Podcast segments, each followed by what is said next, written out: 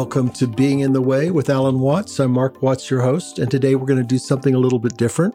I'm going to share with you part of an interview that I did with Cory Allen for the Astral Hustle podcast because I talk about some of the inroads into my father's work and ways to get in touch with some of the core ideas. And I lay this out in uh, three parts in my delightful conversation with Cory. And so that's going to be the first part of the show today for about a half an hour. And then we're going to listen to Cosmic Drama.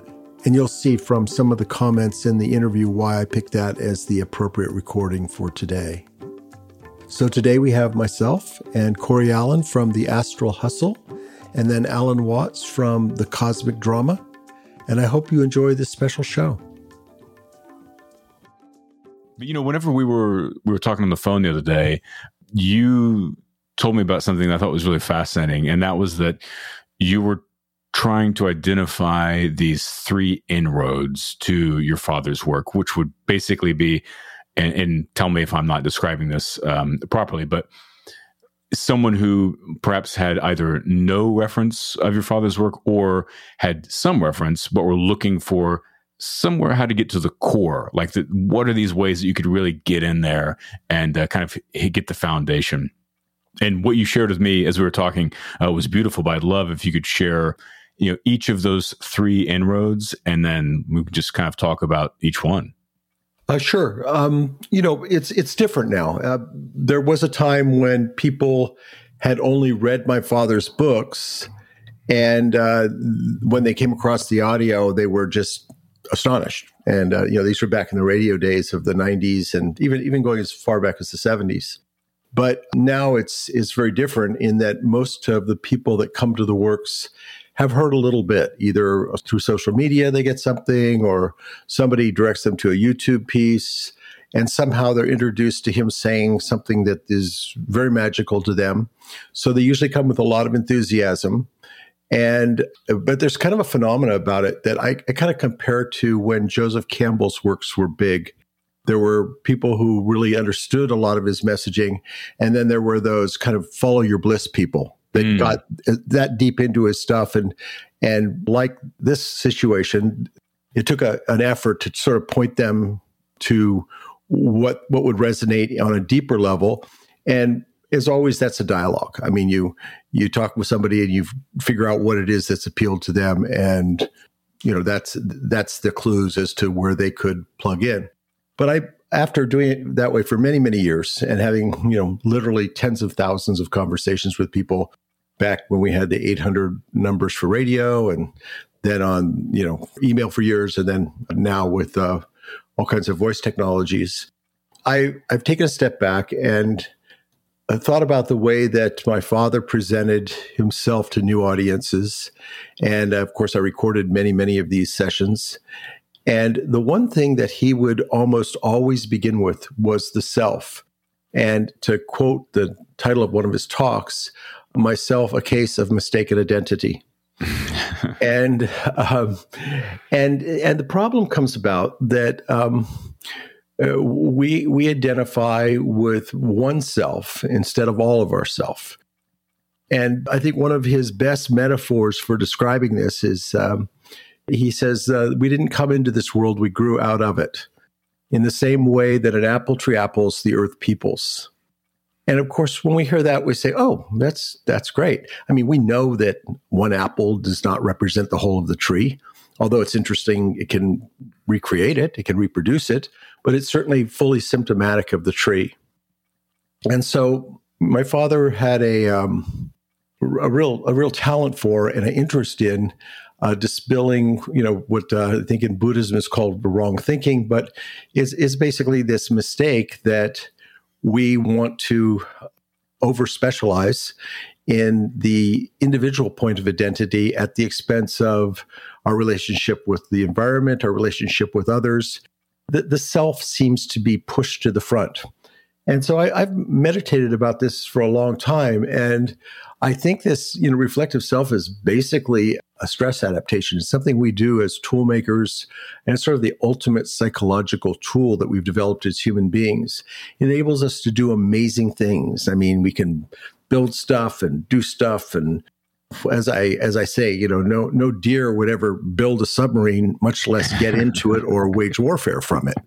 Um, it's just something that that no other species would even contemplate. But we've developed this incredible mind, this incredible ability to abstract, this incredible development of tool making, and um, as my father pointed out, you know, back in the '60s and '70s, it's too much of a good thing. Mm. And and then that was the other real key piece that he that sticks uh, in thinking about it is that um, when he he spoke about in one of the meditation recordings that thoughts were a good tool but a poor master. And I think that applies equally to the self or ego generally. It's a good tool, but a poor master. And it also applies to technology because my father loved technology and like video and all of that. I mean, he would have loved to have a smartphone, but he would have used it very wisely just as he used, um, you know, all of the communication media that he used to to spread his message with, and um, so there's a, a few different uh, metaphors around this that he specialized in, and he he likened this adaptive ability to a spotlight, and he said described it. He said the spotlight is a troubleshooter. It's scanning the horizon, looking for problems, and and coming up with ways to to solve the problems. That's what it does. It's it's you know out there alerting us and and all of that. And so he said, um, you know, we have the spotlight consciousness, but we also have floodlight consciousness, which reveals a much wider field or ground uh, of being, and but it's only half as bright. And and that little comment that it's only half as bright I didn't even pay attention to it for 30 years. I mean, I heard it, but I didn't really think about the significance of that.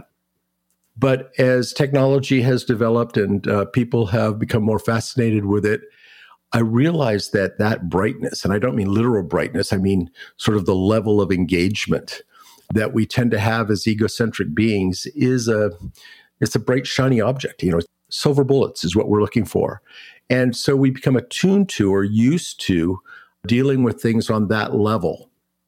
That there are going to be solutions, that there are going to be elegant answers, that there are going to be, um, you know, all kinds of things that are going to keep us engaged and um, moving forward.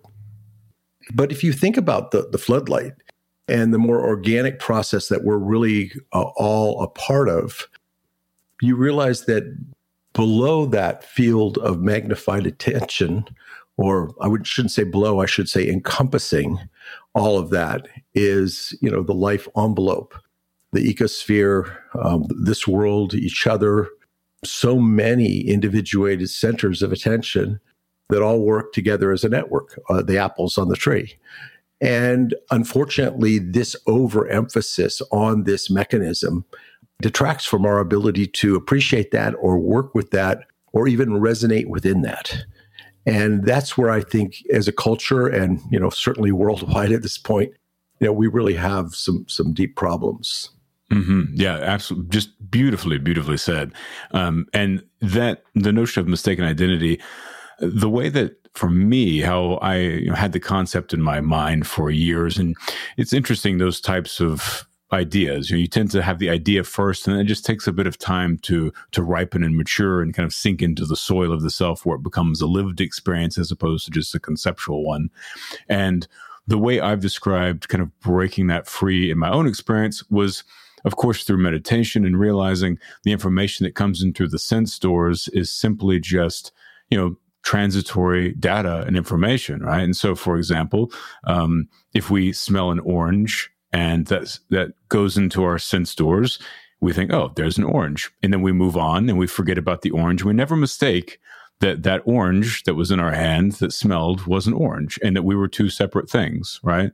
Um, but then what happens is that, of course, one of the other uh, senses, you know, of, of the mind, the, of consciousness, is that whenever the information comes from inside the body as opposed to outside the body, we mistake the arising thought that is just as um, ill perceived as the smell of the orange. In that sense, it's shrouded in our perceptual delusion, you know, or, or in our, our subjective point of view.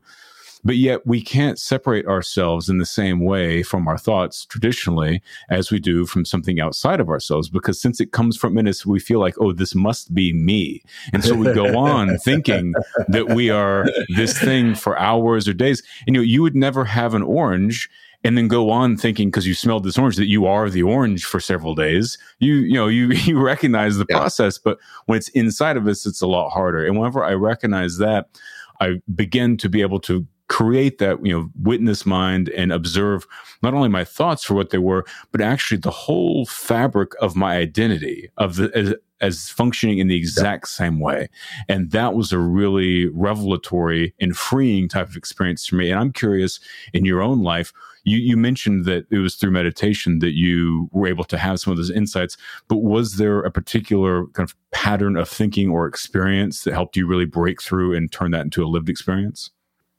um, actually, it goes way back. It goes back to a, a, story that my father would tell us in childhood called the game of hide and seek, and and he laid out a premise that's uh, borrowed from Hindu mythology. He would tell us stories at five o'clock every day, and our favorite stories were about these two rabbits, Thud and Zud. But occasionally, he would get tired of making up stories about Thud and Zud, and so he would tell us about the game of hide and seek.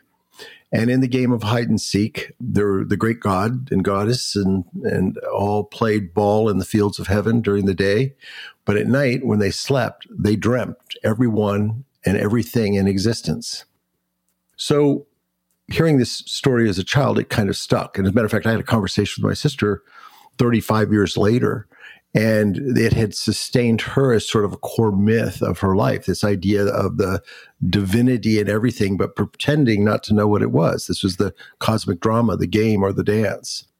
But because i had that as as a background i always suspected something was up.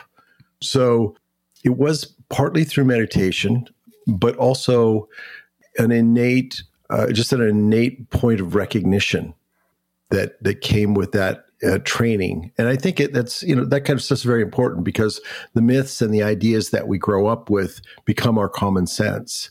So there was always a crack in my common sense as far as, as, you know, that went. So realizing that there was sort of another hand or another player I, I never was fully convinced of the individuated identity premise.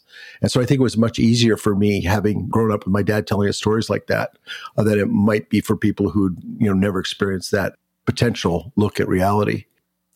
Wow, what an what an incredible gift and uh, injected into your ecosystem of thought. Yeah, and I and I think though that uh, meditation is a is a great way as, as, he used to say, it's important to go out of your mind at least once a day to come to your senses. uh, because a person who thinks all the time has nothing to think about except thoughts and lives in a world of illusions. And because there, it's just thoughts upon thoughts upon thoughts. And I, I look at, at thinking as a, you know, yes, a useful tool, but generally as an interference pattern. I mean, it's a little cycle that goes between our throat and our brain and uh, in our bodies, physically, physiologically, energetically. And it creates a, a little whirlwind of, of um, confusion and aspiration. All you know, Buddhists talk about desire, and it's what desire is is it's a misidentification of ourselves with that wanting or longing uh, process that that generates. And so I think, you know, in meditation, what happens is it lapses long enough for us to realize that there is a much greater system at work there than that little interference whirlwind that goes along. Mm-hmm. Yeah, I always say that meditation pauses the story in your mind long enough for you to remember that your mind is telling you a story. exactly, and you know, which my father he loved that though. I mean, he he looked at all of this playfully.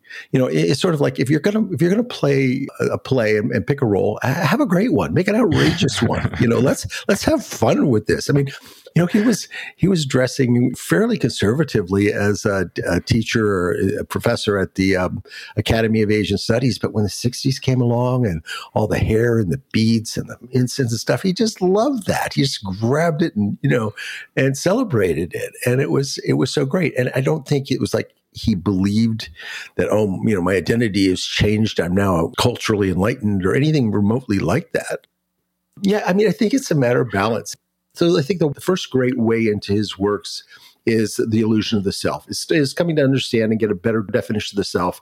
I think this is his primary intellectual yoga, the way that he would sort of crack the box open. Yeah. Uh, but I think the next one is really relativity and balance.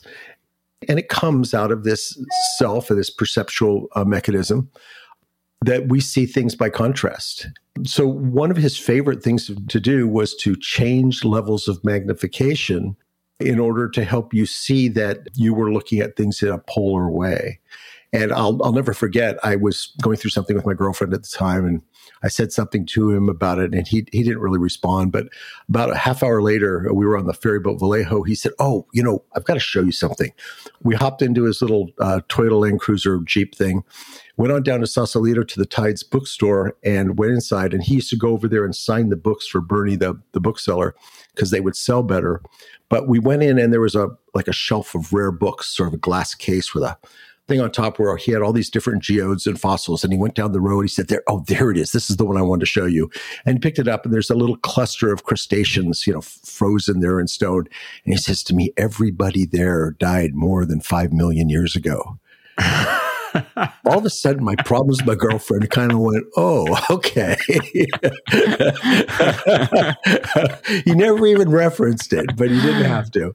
Wow. And uh, so I, I, think this is this is sort of the other uh, you know great gift is or the great you know method um, is to see things by contrast. You know whether you change um, your your perspective in time, uh, as that did, uh, or just you know magnification, sort of the powers of ten zoom type of thing, whether you realize that you're sitting here working on whatever you're working on, but if you zoom out, that there are thousands of people near you and millions and millions of people around the world who are doing similar things or walking or this and that, and um, you know this is what's uh, often described as cosmic consciousness, but it's really just opening up your awareness um, and taking the spotlight off of that, you know, little point of yourself and what you're doing for the time being, and relaxing into the floodlight. And I think that this is really the exercise of Zen in many ways. It's um, to deconcentrate, not concentrate, but to deconcentrate and to operate in a state of relaxed but heightened awareness. So you're more aware of your surroundings and and you know the other things that are going on. But because you're not actually trying to force something from your own point of view, you can relax. It's not, you know, there's no agenda. You know, as you said, the witness is is that kind of a of an idea to where you can can actually just be first of all an observer, but really truly a participant. You become more mm-hmm. of a mm-hmm. participant than you are when you're you know contracted. Yeah, absolutely. And I, I, always find that that rebalancing the mind in that way, particularly if you're feeling anxious. I mean, it's good to do if you're just you know enjoying yourself as well. But if you're feeling anxious or or kind of tight about something or freaked out, and then zooming out in that way, it really exposes the absurdity of the fact that you're uptight at all. You know, it's like, wait, I'm this kind of hairless, classy, fancy monkey, like stuck to a rock floating in the middle of infinity. And I'm like, you know, of the, and this rock has been around for three billion years. And I'm this little w- wiggly, kind of fleshy wave of consciousness that like, that has this minute little lifespan amongst billions of others. Like, right. why am I worried about like typing this email properly or whatever? this is so, and it just turns into laughter because the absurdity of the fact that, you know, as you mentioned earlier, how strong our minds are that they can wind us up with a story that seems so real and right. so you know so uh, the stakes are so high you know that we get so pulled into it that we lose track of just the true nature of reality. And, and this allows us to breathe in and out with our perspective. And we can you know at times yes it's totally appropriate to be completely engaged. And at times it's not or it's no longer useful or it's you know just adding stress to a situation.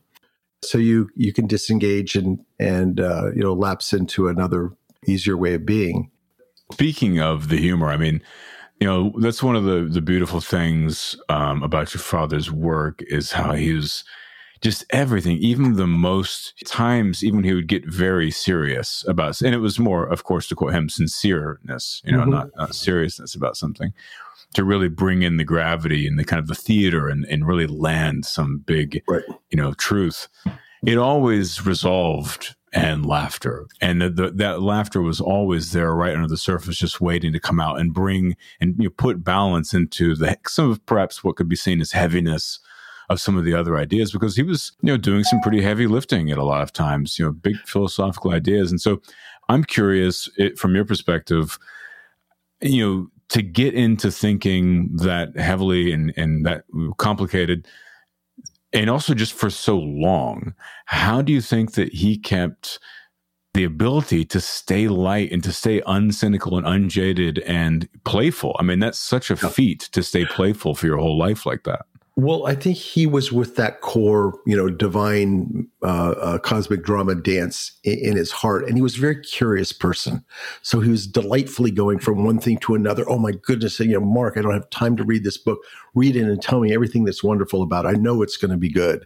I mean, then he'd take two books, he'd give me two, and because uh, we fielded the mail for him for mm. a couple of years and everybody wanted his review or his his forward or something and um, but I, th- I, think that he was he was basically with that game, you know, realizing that everybody was playing a part. And I actually was recording him at a seminar once, and at the end, I I had to go up and get the microphone off him before he got up and walked away, and you know, would drag it with him a little clip microphone.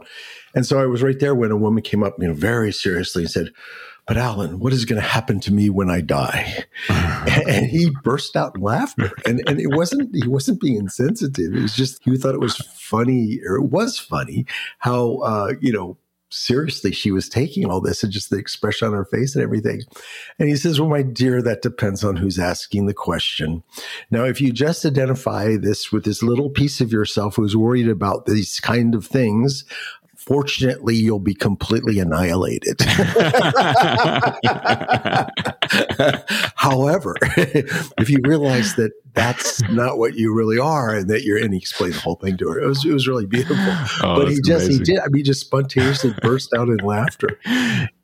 Um, so I'm, I'm curious, like, as a, a fellow, often accidental social contact breaker. um, whenever, for example, when the, the lady came up to him and, and said, Hey, you know, um, uh, what happens to me after I die? And he laughed. Did he take a moment to then say, oh, you know, sorry about that, and yeah, then explain. Okay, because I didn't. I apologize, and I'm not laughing at you. It's, it's, just if you could only see yourself, you dear. I mean, you know, he was he was so sweet. But, yeah. Okay. Um, I, I wondered know, if he plowed through, or if there was a moment of okay, sorry, let's reset. You know, it was obvious from my father's delivery that he never was laughing at anyone, or he never spoke down to anyone you could just get the feeling from him that he was always playing with it. You know, he's like it's like a kid in a candy store. All of these great ideas, all of these great things. So you know that that really came through in his his delivery. Really great. But that, that's that's him in his core. I mean, he's the he's the curious curious child, and he never lost that. He never lost that youthful love of knowledge. And as a matter of fact, in the, in the 90s, we named our radio series The Love of Wisdom hmm. uh, you know, for that. There's no greater love than the love of wisdom. Yeah, I, I love hearing these same core wisdom tradition truths that how he just whatever the context is, just looks at them through this prism and spins it and spins it and spins it. Just the amount of angles and entry points to these ideas and how to unpack them from that is just, it is always completely blown my mind. It's a true it's it's true artistry, you know, to be yeah. able to see that many doorways into one central truth and then have it just basically expand forever. Exactly. And, and that brings me to the third method in. So, so far we talked about the self and identity, and now we've talked about relativity or scales of time and being able to see the contrasts in life. And, and the third one is that really interesting because it, it really has to do with material culture. So a lot of people say that the spiritual world is superior to the physical world. Uh, you know, you're a materialist. And his favorite expression about that was Americans are supposed to be materialists and they have the undeserved reputation of being materialists. You know, the undeserved reputation. As a matter of fact, the entire enterprise is dedicated into turning material into junk as rapidly as possible. and so this goes to the Taoist side, to the, you know, working with the grain, going with the flow And he had a great love of um, Eastern material culture, Indian, Chinese uh, art, and particularly Japanese culture, woodworking, uh, cooking, you know, all of that. And, and his essential attitude was that the material, the world itself, is, is in a way your greatest teacher. And, you know, when you look at something and you go with the grain and you, you know, figure out how to do something like, you know, put up a sail instead of rowing, this is really an intelligent conversation that you're having with the universe. The individual is an aperture through which the universe becomes aware of itself. And, and we need to be good students. We need to, you know, learn something from this relationship and, and actually manifest it in our lives.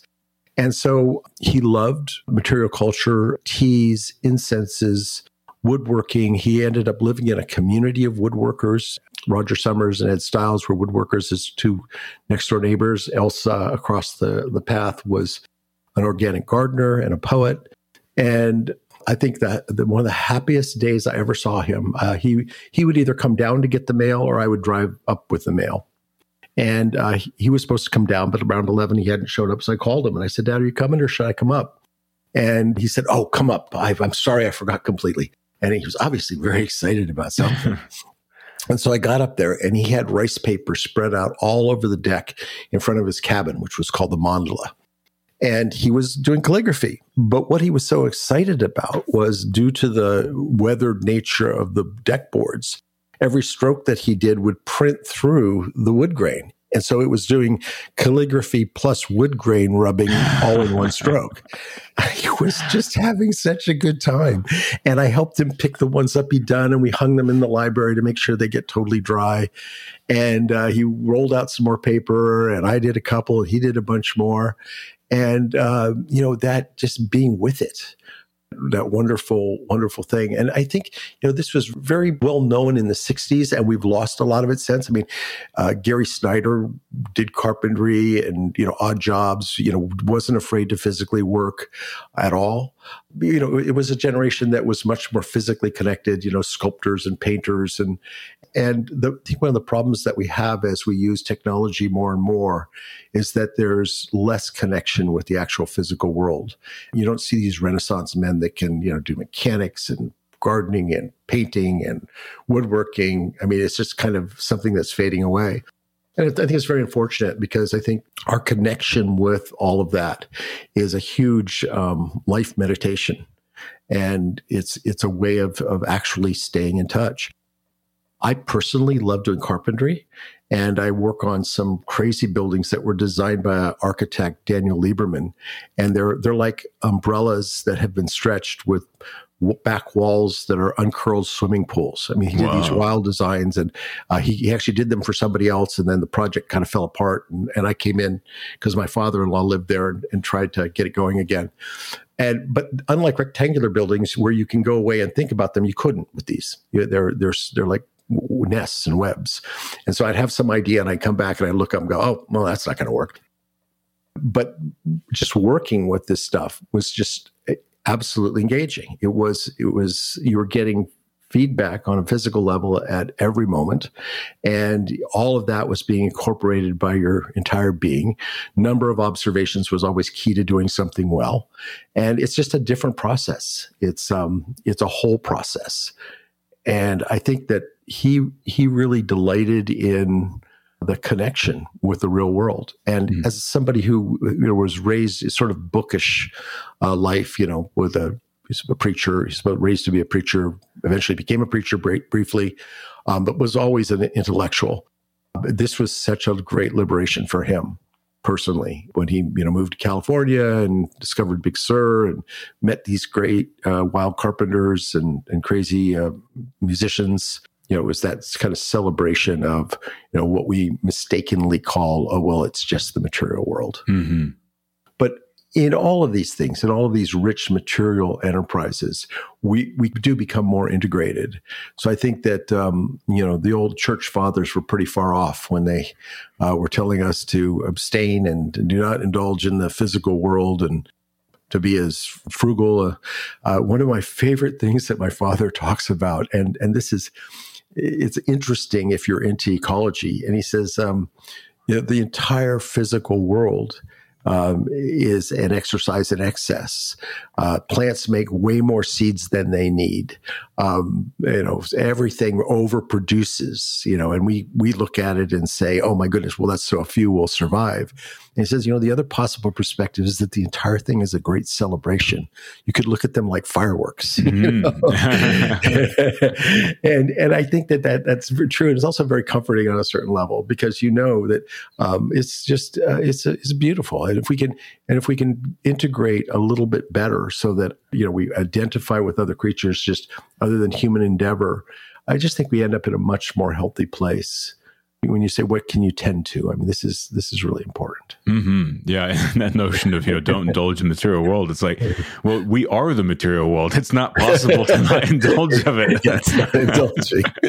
We can't not do it you know? It's kind of keeping stuff together you know? Totally totally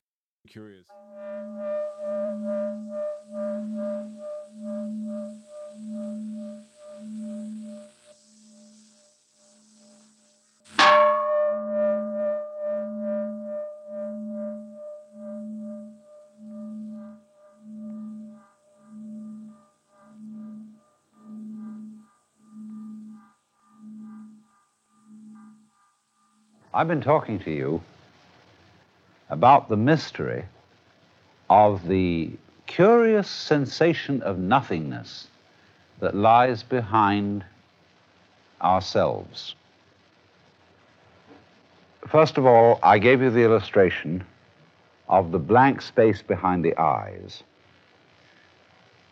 about the silence out of which all sound comes, and about empty space out of which all the stars are, appear.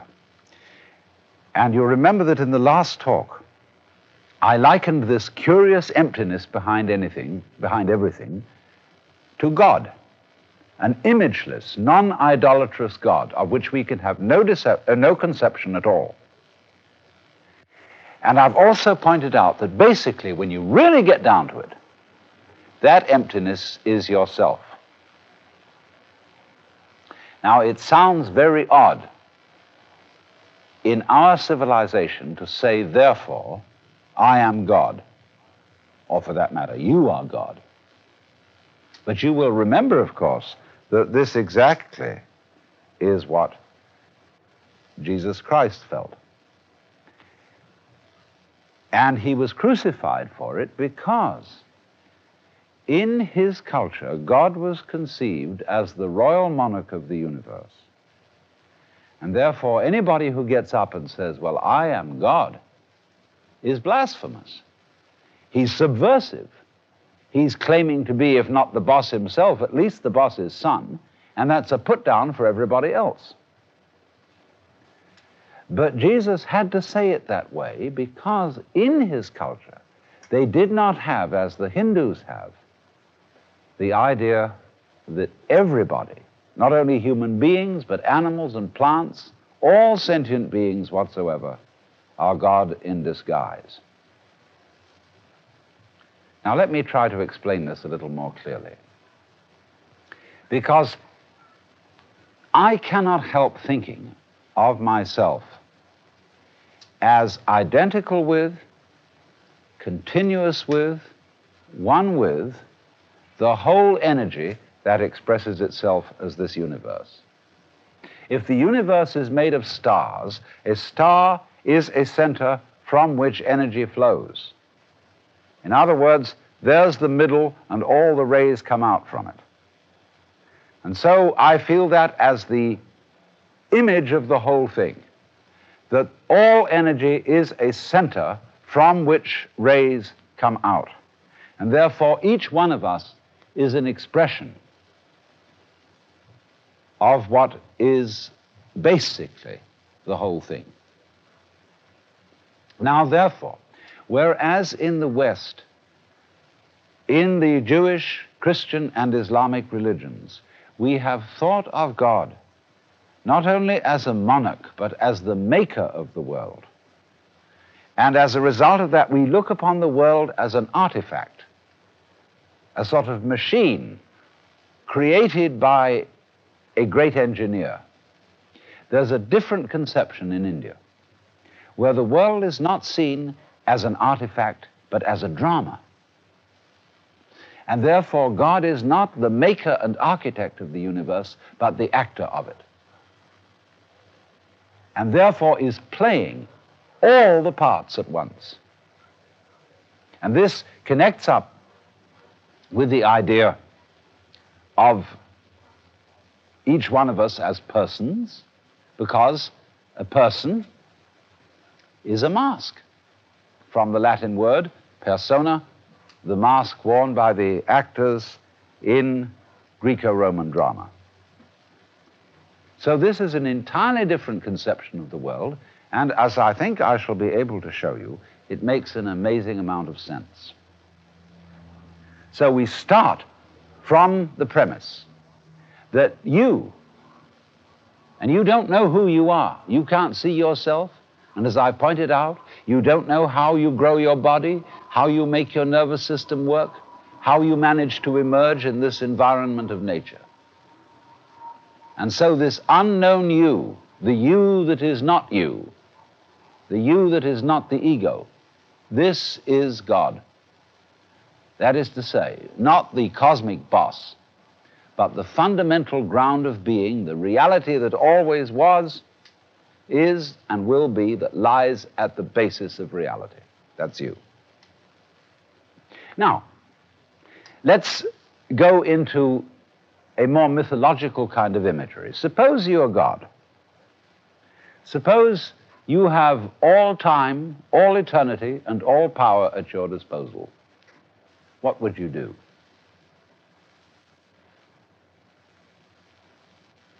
I believe you'd say to yourself after a while, man, get lost.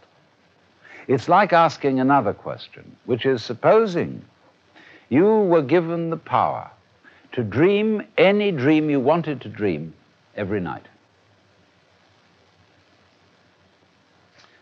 Uh, naturally, you could dream any span of time you could dream 75 years of time in one night, 100 years of time in one night, 1,000 years of time in one night. And it could be anything you wanted. You make up your mind before you went to sleep, tonight I'm going to dream of so and so. Well, naturally, you would start out by fulfilling all your wishes.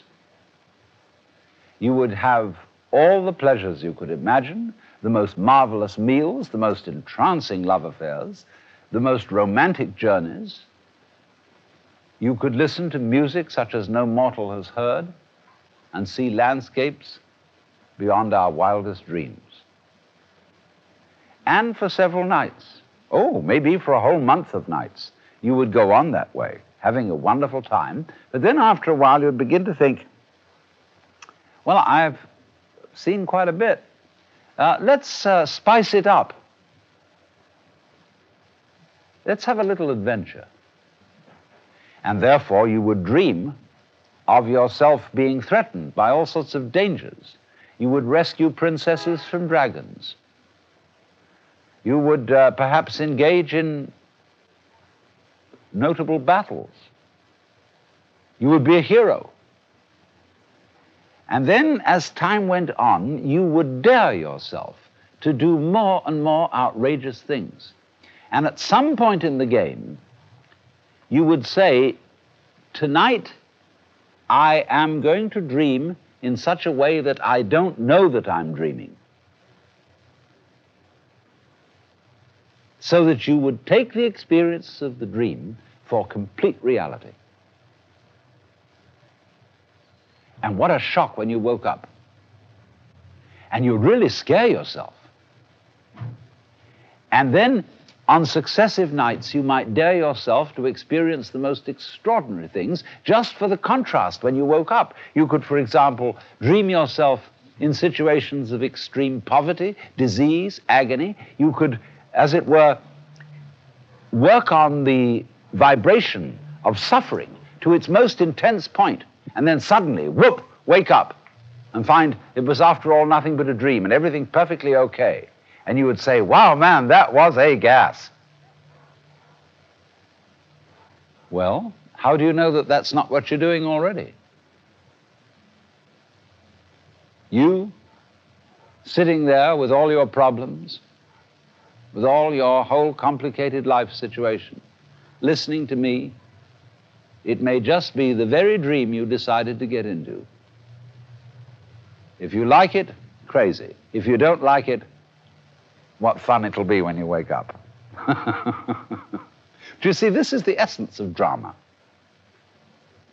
In drama, all the people who come there know it's only a play. The proscenium arch, the cinema screen tells us, well, this is an illusion. It is not for real. But the actors are trying to give us the sensation that it is for real. In other words, they are going to act their parts so convincingly that they're going to have us sitting on the edge of our seats in anxiety. They're going to make us laugh. They're going to make us cry. They're going to make us feel horror. Even though we know in the back of our minds, even though we have what in German is called a Hintergedanke, which is the thought way, way, way in the back of your mind that you're hardly aware of, but you really know all the time. In the theater, we have a Hintergedanke that it's only a play. But the mastery of the actor is that he is going to try almost to convince us that it's real. And so, therefore, imagine a situation where you have the best of all possible actors, namely God, and the best of all possible audiences ready to be taken in and convinced that it's real, namely God, and that you are all many, many masks which the basic consciousness, the basic mind of the universe is assuming. To use a verse from G.K. Chesterton, and now a great thing in the street seems any human nod where move in strange democracy the million masks of God. And of course, here it is. This is the mask of Vishnu, the preserver of the universe. And you see, it is a multiple mask to illustrate the fact that the one who looks out of my eyes and out of all your eyes is the same center. So,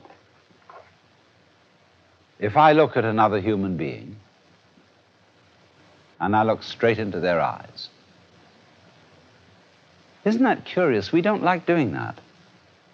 There's something embarrassing about looking into our eyes too closely. As if, don't look at me that closely because I might give myself away. You might find out who I really am. And what do you suppose that would be? Do you suppose that another person who looks deeply into your eyes will read all the things you're ashamed of, all your faults, all the things you're guilty about? Or is there some deeper secret than that? The eyes are our most sensitive organ. And when you look and look and look into another person's eyes, you're first of all looking at the most beautiful jewels in the universe. And if you look down beyond that, you see, of course, it's the most beautiful jewel in the universe because that's the universe looking at you. We are the eyes of the cosmos. So that in a way, when you look deeply into somebody's eyes, you're looking deep into yourself. And the other person is looking deeply into the same self, which many eyed as this mask is many faced is looking out everywhere. One energy playing myriads of different parts. Why? Obviously, it's, it's perfectly obvious. Because if you were God and you knew everything and were in control of everything, you would be bored to death as I said, it would be like making love to a plastic woman. Everything would be completely predictable, completely known, completely clear, no mystery, no surprise whatever. Look at it in still another way. The object of our technology is to control the world. To have, as it were, a super electronic push button universe where we can get anything we want, fulfill any desire simply by pushing a button. You know, you're Aladdin with the lamp. You rub it, the jinn comes and says, Salam alaikum. I'm your humble servant. What do you wish? Anything you want. And after a while of that, just as you would, in those dreams I describe, decide one day to forget that you were dreaming, you would say to the genie of the lamp,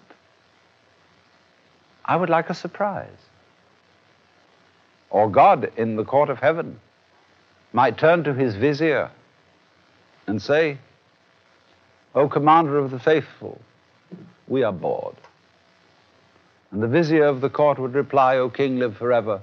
But surely, out of the infinitude of your wisdom, you can discover some way of not being bored. And the king would reply, O vizier, give us a surprise. You know, that's the whole basis of the story of, of the Arabian Nights. Here was a very powerful sultan who was bored. And therefore he challenged Scheherazade to tell him a new story every night. So that the telling of tales, getting involved in adventures, would never, never end. And that's, isn't it? Isn't that the reason why we go to the theater, why we go to the movies? Because we want to get out of ourselves. We want a surprise. And a surprise means that you have to other yourself. That is to say, there has to enter into your experience some element that is not under your control. So if our technology were to succeed completely, and everything were to be under our control, we should eventually say, we need a new button. In all these control buttons, we always have to have a button labeled surprise. And just so that it doesn't become too dangerous, we'll put a time limit on it. Surprise for 15 minutes, for an hour, for a day, for a month, a year, a lifetime. And then in the end, when the surprise circuit is finished, we'll be back in control and we'll all know where we are. And we'll heave a sigh of relief. But after a while, we'll press the button labeled surprise once more. so then, there's a curious rhythm to this, if you'll notice what I've been explaining. And this rhythm corresponds to the Hindu idea of the course of time and the way evolution works. And their idea is backwards from ours. First of all, Hindus think of time as circular, as going round. Look at your watch, after all, it goes round. But Westerners tend to think of time in a straight line, one way street. And we got that idea from the Hebrew religion and from, in particular, St. Augustine. The idea that there is a time of creation, then a course of history which leads up to a final eschatological catastrophe, the end of the world, and after that, the judgment, in which all things will be put to right, all questions answered, and justice dealt out to everyone according to his merits. And that'll be that. Thereafter, the universe will be, in a way, static. There will be the eternally saved and the eternally damned. Now, many of us may not believe that today, but that has been a dominating belief throughout the course of Western history, and it has had a tremendously powerful influence on our culture. But the Hindus think of the world as going round and round and round for always and always in a rhythm. And they calculate the rounds in periods that in Sanskrit are called kalpas, K A L P A, and each kalpa lasts for 4,320,000 years.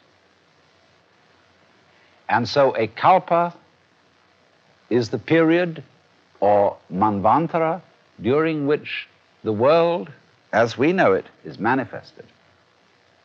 And it is followed by a period also a kalpa long, 4,320,000 years, which is called pralaya. And this means when the world is not manifested anymore. And these are the days and nights of Brahma, the Godhead. During the Manvantara, when the world is manifested, Brahma is asleep, dreaming that he is all us and everything that's going on. And during the Pralaya, which is his day, he's awake and knows himself or itself, because it's beyond sex or anything like that, for who and what he, she, it is. And then, once again, press button surprise. And as in the course of our dreaming, we would very naturally dream the most pleasant and rapturous dreams first, and that, then get more adventurous and experience and explore the hot dimensions of experience. So, in the same way, the Hindus think of a kalpa, of the manifested universe, of the manvantara, as divided into four periods. And these four periods are of different length.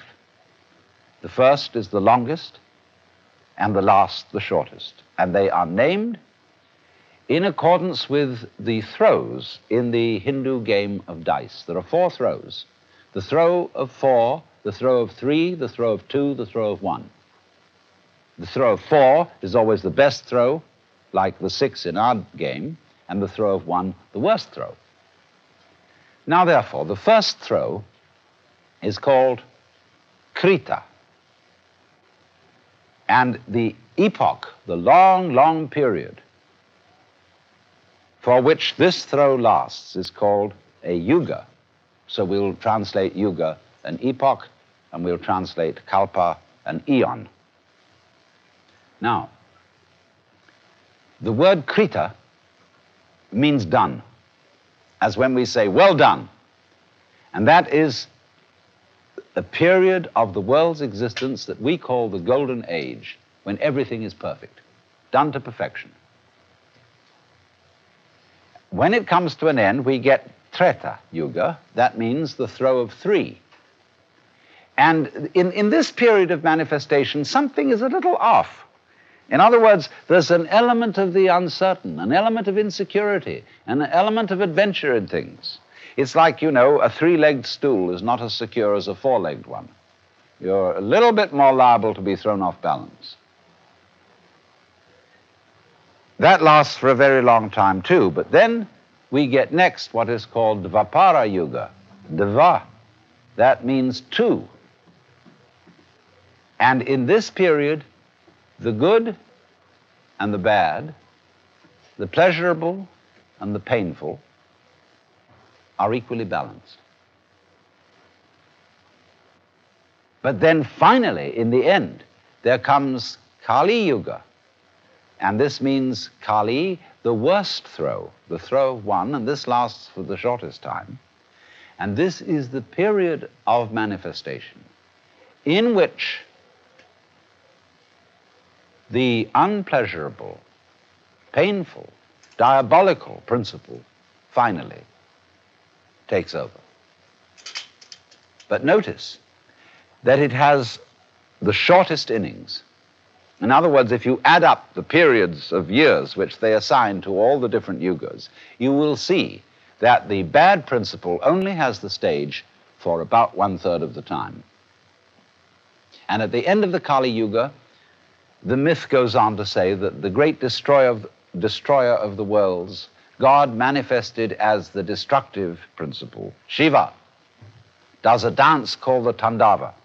And he appears blue bodied with ten arms, with lightning and fire appearing from every pore in his skin, and does a dance in which the universe is finally destroyed. There is that moment of cosmic death which is nevertheless the waking up of Brahma, the creator. For as Shiva turns round and walks off the stage, seen from behind. He is Brahma, the creator, the beginning of it all again. And Vishnu, whose mask I have been showing you, is the preserver, that is to say, the going on of it all. The whole state of the Godhead being manifested as many, many faces. So, do you see that this is a philosophy of the role of evil in life, which is in a way rational and merciful? You see, if we thought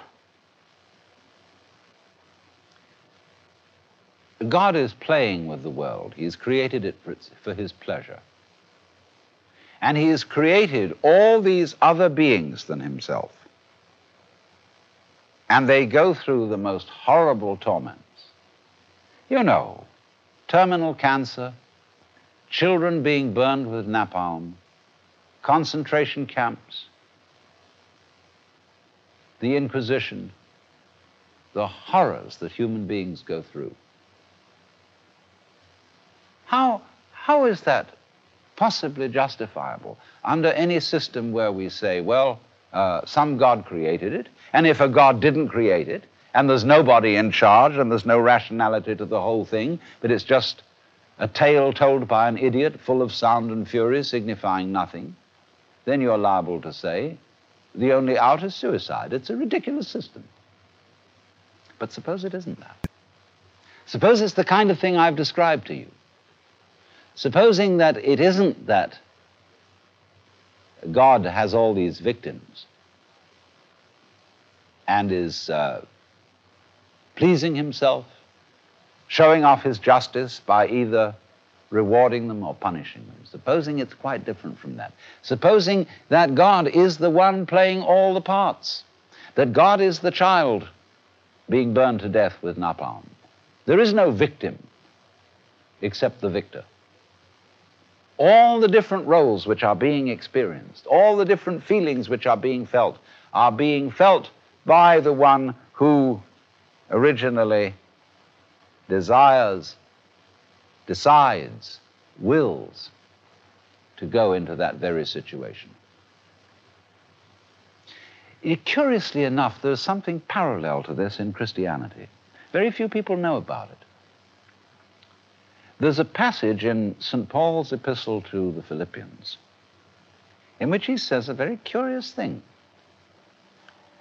He says, Let this mind be in you, which was also in Christ Jesus, who, being in the form of God, did not think identity with God a thing to be clung to, but humbled himself and made himself of no reputation and was found in fashion as a man and became obedient to death, even to the death of the cross.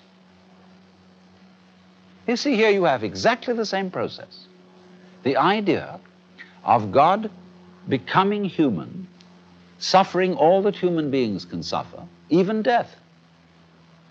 And St. Paul is saying, let this mind be in you, that is to say, let the same kind of consciousness be in you that was in Jesus Christ. Okay, Jesus Christ knew he was God. Wake up and find out eventually who you really are. Well, in our culture, of course, they'll say you're crazy or you're blasphemous, and they'll either put you in jail or in the nut house, which is the same thing. But if you wake up in India and you tell your friends and relations, my goodness, I've just discovered that I'm God they'll laugh and say, Oh, congratulations. At last you found out.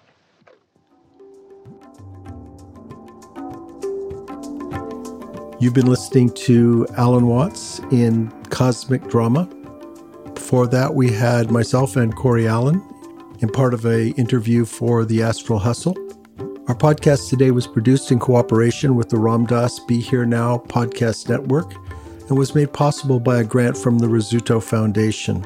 Our theme music is by Zakir Hussain, courtesy of Moment Records. Thank you for tuning in, and thank you for your support through the Alan Watts org.